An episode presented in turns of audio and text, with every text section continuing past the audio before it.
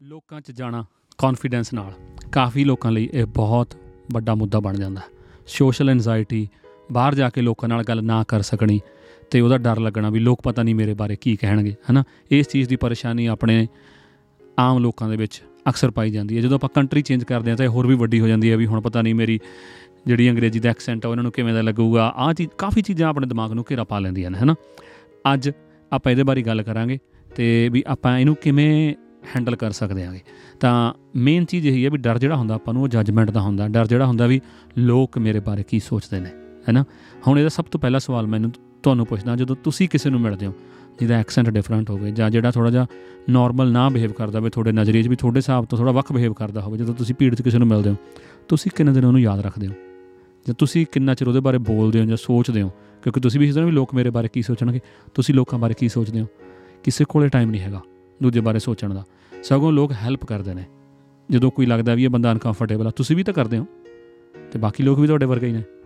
ਤਾਂ ਇਹ ਇੱਕ ਕਾਮਨ ਜੀ ਚੀਜ਼ ਆ ਤੇ ਇਹਨੂੰ ਨਾਰਮਲਾਈਜ਼ ਕਰਨਾ ਬਹੁਤ ਜ਼ਰੂਰੀ ਹੈ ਤੇ ਜਿੰਨਾ ਜਿੰਨੇ ਇਹਦੇ ਬਾਰੇ ਸਮਝ ਬਣਦੀ ਉਵੇਂ ਉਵੇਂ ਕੌਨਫੀਡੈਂਸ ਆਪਦੇ ਆਪ ਆ ਜਾਂਦਾ। ਕੌਨਫੀਡੈਂਸ ਆਉਣ ਦੇ ਲਈ ਆਪਾਂ ਦੂਜਿਆਂ ਨੂੰ ਸਮਝਾਉਣਾ ਨਹੀਂ ਆਪਦੇ ਆਪ ਨੂੰ ਹੀ ਸਮਝਾਉਣਾ। ਕਿਉਂਕਿ ਆਪਾਂ ਨੂੰ ਹੀ ਲੱਗ ਰਿਹਾ ਵੀ ਲੋਕ ਮੈਨੂੰ ਦੇਖ ਰਹੇ ਨੇ, ਪਰ ਸੱਚ ਇਹ ਹੈ ਵੀ ਕੋਈ ਕਿਸੇ ਨੂੰ ਦੇਖ ਨਹੀਂ ਰਿਹਾ ਟਾਈਮ ਹੀ ਹੈ ਨਹੀਂ ਕਿਸੇ ਕੋਲੇ। ਹਰ ਕੋਈ ਆਪਣੀ ਚਿੰਤਾ ਦੇ ਵਿੱਚ ਹੈ, ਹਰ ਕਿਸੇ ਦੇ ਆਪਦਾ ਪ੍ਰੈਸ਼ਰ ਹੈ। ਤਾਂ ਸਭ ਤੋਂ ਪਹਿਲੀ ਚੀਜ਼ ਪਤਾ ਕੀ ਹੈ ਆਪਦੇ ਬਾਰੇ ਤੁਸੀਂ ਥਾਂ ਥਾਂ ਤੇ ਇਹ ਚ ਆਪਦੇ ਆਪ ਨੂੰ ਰਿਮਾਈਂਡ ਕਰਾਉਣਾ ਵੀ ਇਹ ਚੀਜ਼ ਮੈਂ ਕਰ ਸਕਦਾ ਜਾਂ ਕਰ ਸਕਦੀ ਹਾਂ। ਹੁਣ ਇਹ ਹੁੰਦਾ ਕਿਵੇਂ ਹੈ ਪਹਿਲਾਂ ਤਾਂ ਇੱਕ ਆਪਦੀ ਸਟੇਟਮੈਂਟ ਬਣਾਓ, ਜਿਹੜੀ ਕਿ ਤੁਹਾਡੇ ਲਈ ਬਹੁਤ ਇੰਪਾਵਰਿੰਗ ਹੋਵੇ, ਬਹੁਤ ਚੜ੍ਹਦੀ ਕਲਾ ਵਾਲੀ ਹੋਵੇ। ਆਪਾਂ ਸਾਰਿਆਂ ਕੋਲੇ ਕੋਈ ਨਾ ਕੋਈ ਸਟੇਟਮੈਂਟ ਹੁੰਦੀ ਜਿਵੇਂ ਮੇਰਾ ਹੁੰਦਾ ਵੀ ਚੱਲ ਵੀ ਸ਼ੇਰਾ, ਖਿੱਚਦੇ ਕੰਮ ਨੂੰ। ਐਂ ਹੀ ਤੁਸੀਂ ਵੀ ਕੁਛ ਨਾ ਕੁਛ ਆਪਦੇ ਆਪ ਨੂੰ ਕਹਿੰਦੇ ਹੋਵੋਗੇ, ਜਾਂ ਤੁਹਾਡੇ ਮਾਪਿਆਂ ਨੇ ਤੁਹਾਨੂੰ ਛੋਟੇ ਹੁੰਦੇ ਨੂੰ ਕਿਹਾ ਹੋਊਗਾ, ਤਾਂ ਉਹ ਸਟੇਟਮੈਂਟ ਹੈ ਜਿਹੜੀ ਉਹਨੂੰ ਲੱਭੋ। ਉਹ ਸਟੇਟਮੈਂਟ ਆ ਤੁਹਾਡੀ ਜਿਹੜੀ ਤੁਹਾਨੂੰ ਕੌਨਫੀਡੈਂਸ ਦੇਊਗੀ। ਫਿਰ ਉਹਨੂੰ ਆਪਦੇ ਕੰਮ ਤੇ, ਆਪਦੇ ਫੋਨ ਦੀ ਸਕਰੀਨ ਤੇ, ਆਪਦੇ ਬੁਰਸ਼ ਵਾਲੇ ਸ਼ੀਸ਼ੇ ਤੇ, ਆਪਦਾ ਜਿੱਥੇ ਪੱਗ ਬੰਨਣੀ ਤਿਆਰ ਹੋਣਾ, ਕੁੜੀਆਂ ਨੇ ਤਿਆਰ ਹੋਣਾ ਕਿਤੇ ਵੀ, ਉੱਥੇ ਲਿਖ ਕੇ ਲਾਓ ਤਾਂ ਕਿ ਤੁਹਾਨੂੰ ਯਾਦ ਆਵੇ। ਵੀ ਮੈਨੂੰ ਜੇ ਇਸ ਟਾਈਮ ਘਰੇ ਨਾਲ ਮਾਂ ਪਿਓ ਨਹੀਂ ਹੈਗਾ ਜਾਂ ਕੋਈ ਹੋਰ ਨਹੀਂ ਹੈਗਾ, ਜਦੋਂ ਬਾਹਰ ਰਹਿੰਦੇ ਆ ਤਾਂ ਉਹ ਮੈਸੇਜ ਹੈ ਜਿਹੜਾ, ਉਹਦੇ ਵਿੱਚ ਆਵਾਜ਼ ਤੁਹਾਨੂੰ ਉਹੀ ਸੁਣਨੀ ਹੈ ਜਿਹੜੀ ਸਾਬਾ, ਸ਼ਾਬਾਸ਼ ਕਰਦੇ ਦਿੰਦੇ ਸੀਗੇ। ਤਾਂ ਜ਼ਰੂਰ ਲਿਖ ਕੇ ਲਾਓ ਕਿਤੇ, ਉਹਦੇ ਨਾਲ ਤੁਹਾਨੂੰ ਪਹਿਲੀ ਹੱਲਾਸ਼ੇਰੀ ਮਿਲਣੀ ਆ ਵੀ ਖਿੱਚਦੇ ਕੰਮ ਨੂੰ ਕਰ ਸਕਦਾ ਤੂੰ। ਤੂੰ ਵੀ ਲੋਕਾਂ ਵਰਗਾ ਹੀ ਆ, ਕੋਈ ਅੜਦਾ ਨਹੀਂ। ਹੈਨਾ? ਇਸ ਤੋਂ ਬਾਅਦ ਦੂਜੀ ਚੀਜ਼ ਕੀ ਹੈ? ਜਦੋਂ ਕੌਨਫੀਡੈਂਸ ਨਹੀਂ ਆਉਂਦਾ, ਤਾਂ ਫਿਰ ਆਪਾਂ ਤਿਆਰ ਨਹੀਂ ਹੁੰਦੇ। ਜਦੋਂ ਆਪਾਂ ਤਿਆਰ ਨਹੀਂ ਹੁੰਦੇ, ਤਾਂ ਆਪਾਂ ਨੂੰ ਆਪਦਾ ਆਪ ਹੀ ਨਹੀਂ ਚੰਗਾ ਲੱਗਦਾ। ਜਦੋਂ ਆਪਾਂ ਨੂੰ ਆਪਦਾ ਆਪ ਹੀ ਨਹੀਂ ਚੰਗਾ ਲੱਗਦਾ, ਫਿਰ ਆਪਾਂ ਡਰਾਇੰਗ ਰੂਮ 'ਚ ਬੈਠਣ ਲੱਗ ਜਾਂਦੇ ਡਰਾਇੰਗ ਰੂਮ ਤੋਂ ਬਾਅਦ ਹੌਲੀ ਹੌਲੀ ਬੈਡਰੂਮ 'ਚ ਫਿਰ ਆਪਾਂ ਉੱਥੋਂ ਬਾਹਰ ਨਿਕਲਣੋਂ ਹਟ ਜਾਂਦੇ ਆ ਤਾਂ ਉੱਠੋ, ਤਿਆਰ ਹੋਵੋ।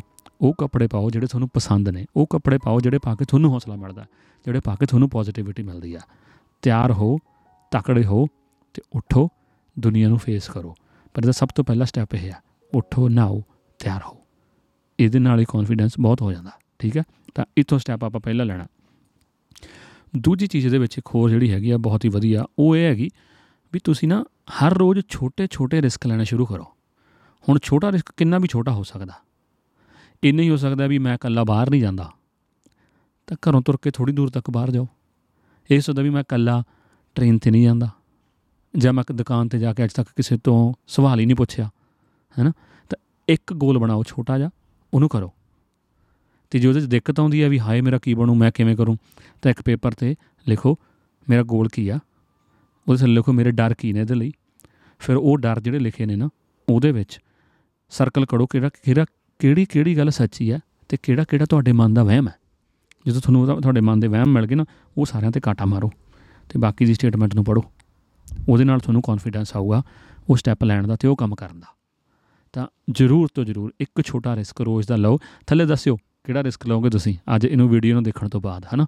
ਕਮੈਂਟ ਕਰਕੇ। ਉਸ ਤੋਂ ਬਾਅਦ ਲੋਕਾਂ ਨੂੰ ਦੱਸੋ। ਜੇ ਹੁਣ ਮੰਨ ਲਓ ਤੁਹਾਡੇ ਕੋਲ ਕੋਈ ਆਵੇ, ਆ ਕੇ ਤੁਹਾਡੇ ਨਾਲ ਗੱਲ ਕਰਨੀ ਉਹਨੇ ਤੇ ਉਹ ਆ ਕੇ ਕਹੇ ਵੀ ਬਾਈ ਮੈਨੂੰ ਨਾ ਕੌਨਫੀਡੈਂਸ ਦਾ ਇਸ਼ੂ ਆ, ਤੇ ਮੈਂ ਥੋੜਾ ਜਿਹਾ ਘਬਰਾਉਂਗਾ ਪਰ ਤੁਸੀਂ ਮੇਰੀ ਹੈਲਪ ਕਰ ਦਿਓ। ਤੁਸੀਂ ਕਰੋਗੇ ਹੀ ਐਂ ਜੇ ਤੁਸੀਂ ਕਿਸੇ ਨੂੰ ਜਾ ਕੇ ਦੱਸੋਗੇ ਵੀ ਬਾਈ, ਮੈਨੂੰ ਕੌਨਫੀਡੈਂਸ ਦਾ ਇਸ਼ੂ ਹੈ, ਮੈਨੂੰ ਥੋੜਾ ਜਿਹਾ ਆਇਆ ਹਜੇ ਮੈਂ ਨਵਾਂ ਆਇਆ ਜਾਂ ਮੈਨੂੰ ਕਾਫੀ ਸਾਲਾਂ ਤੋਂ ਇਹ ਪ੍ਰੋਬਲਮ ਆ ਰਹੀ ਹੈ ਜਾਂ ਮੇਰੀ ਆਹ ਦਿੱਕਤ ਹੈ, ਤਾਂ ਅਕਲਾ ਵੀ ਸੁਹਿਰਦ ਹੋ ਕੇ ਤੁਹਾਡੀ ਹੈਲਪ ਕਰੂਗਾ। ਉਹਦੇ ਨਾਲ ਤੁਹਾਡਾ ਵੀ ਭਾਰ ਘਟ ਜਾਂਦਾ ਕਿਉਂਕਿ ਤੁਹਾਨੂੰ ਇਹ ਹੁੰਦਾ ਵੀ ਹੁਣ ਮੈਨੂੰ ਦੱਸਤਾ। ਤੇ ਅਗਲਾ ਵੀ ਤੁਹਾਡੀ ਹੈਲਪ ਕਰਦਾ ਕਿਉਂਕਿ ਉਹਨੂੰ ਵੀ ਸਮਝ ਆ ਜਾਂਦੀ, ਨਹੀਂ ਅਗਲਾ ਉਹ ਵੀ ਉਵੇਂ ਚੁੱਪ ਚੁੱਪ ਹੈ। ਤਾਂ ਅਗਲੇ ਨੂੰ ਦੱਸੋ, ਇਹਦੇ ਨਾਲ ਵੀ ਹੈਲਪ ਹੁੰਦੀ ਹੈ। ਤੇ ਉਸ ਤੋਂ ਬਾਅਦ ਲਾਸਟ ਵਾਲੇ ਦੋ ਸਟੈਪ ਇਹ ਨੇ ਵੀ ਇੱਕ ਤਾਂ ਰਿਜੈਕਸ਼ਨ ਆਪਾਂ ਨੂੰ ਲੱਗਦਾ ਵੀ ਲੋਕ ਮੈਨੂੰ ਨਕਾਰ ਦੇਣਗੇ। Rejection is part of life ਆਪਾਂ ਹਰ ਰੋਜ਼ ਜ਼ਿਆਦਾ ਵਾਰੀ ਨਕਾਰੀ ਜਾਂਦੇ ਆ ਘੱਟ ਵਾਰੀ ਅਪਣਾਏ ਜਾਂਦੇ ਆ ਜ਼ਿੰਦਗੀ ਦੇ ਵਿੱਚ। ਪਰ ਜਿੰਨੀ ਵਾਰੀ ਅਪਣਾਏ ਜਾਂਦੇ ਆ ਉਨਾ ਹੀ ਬਹੁਤ ਆ ਜ਼ਿੰਦਗੀ ਨੂੰ ਸੋਹਣਾ ਜਿਉਣ ਲਈ। ਤਾਂ ਜ਼ਿਆਦਾ ਨਾ ਸੋਚਿਆ ਕਰੋ, ਜੇ ਤੁਹਾਨੂੰ ਕੋਈ ਜੱਜ ਕਰਦਾ ਜਾਂ ਤੁਹਾਡੇ ਤੇ ਕੋਈ ਸਵਾਲ ਕਰਦਾ, ਹੈਨਾ, ਇਹ ਤੁਹਾਡੇ ਇਕੱਲੇ ਨਾਲ ਨਹੀਂ ਹੋ ਰਿਹਾ। ਇਹ ਇੱਕ ਦੁਨੀਆ ਦਾ ਤਰੀਕਾ ਹੁਣ ਜਿਉਣ ਦਾ।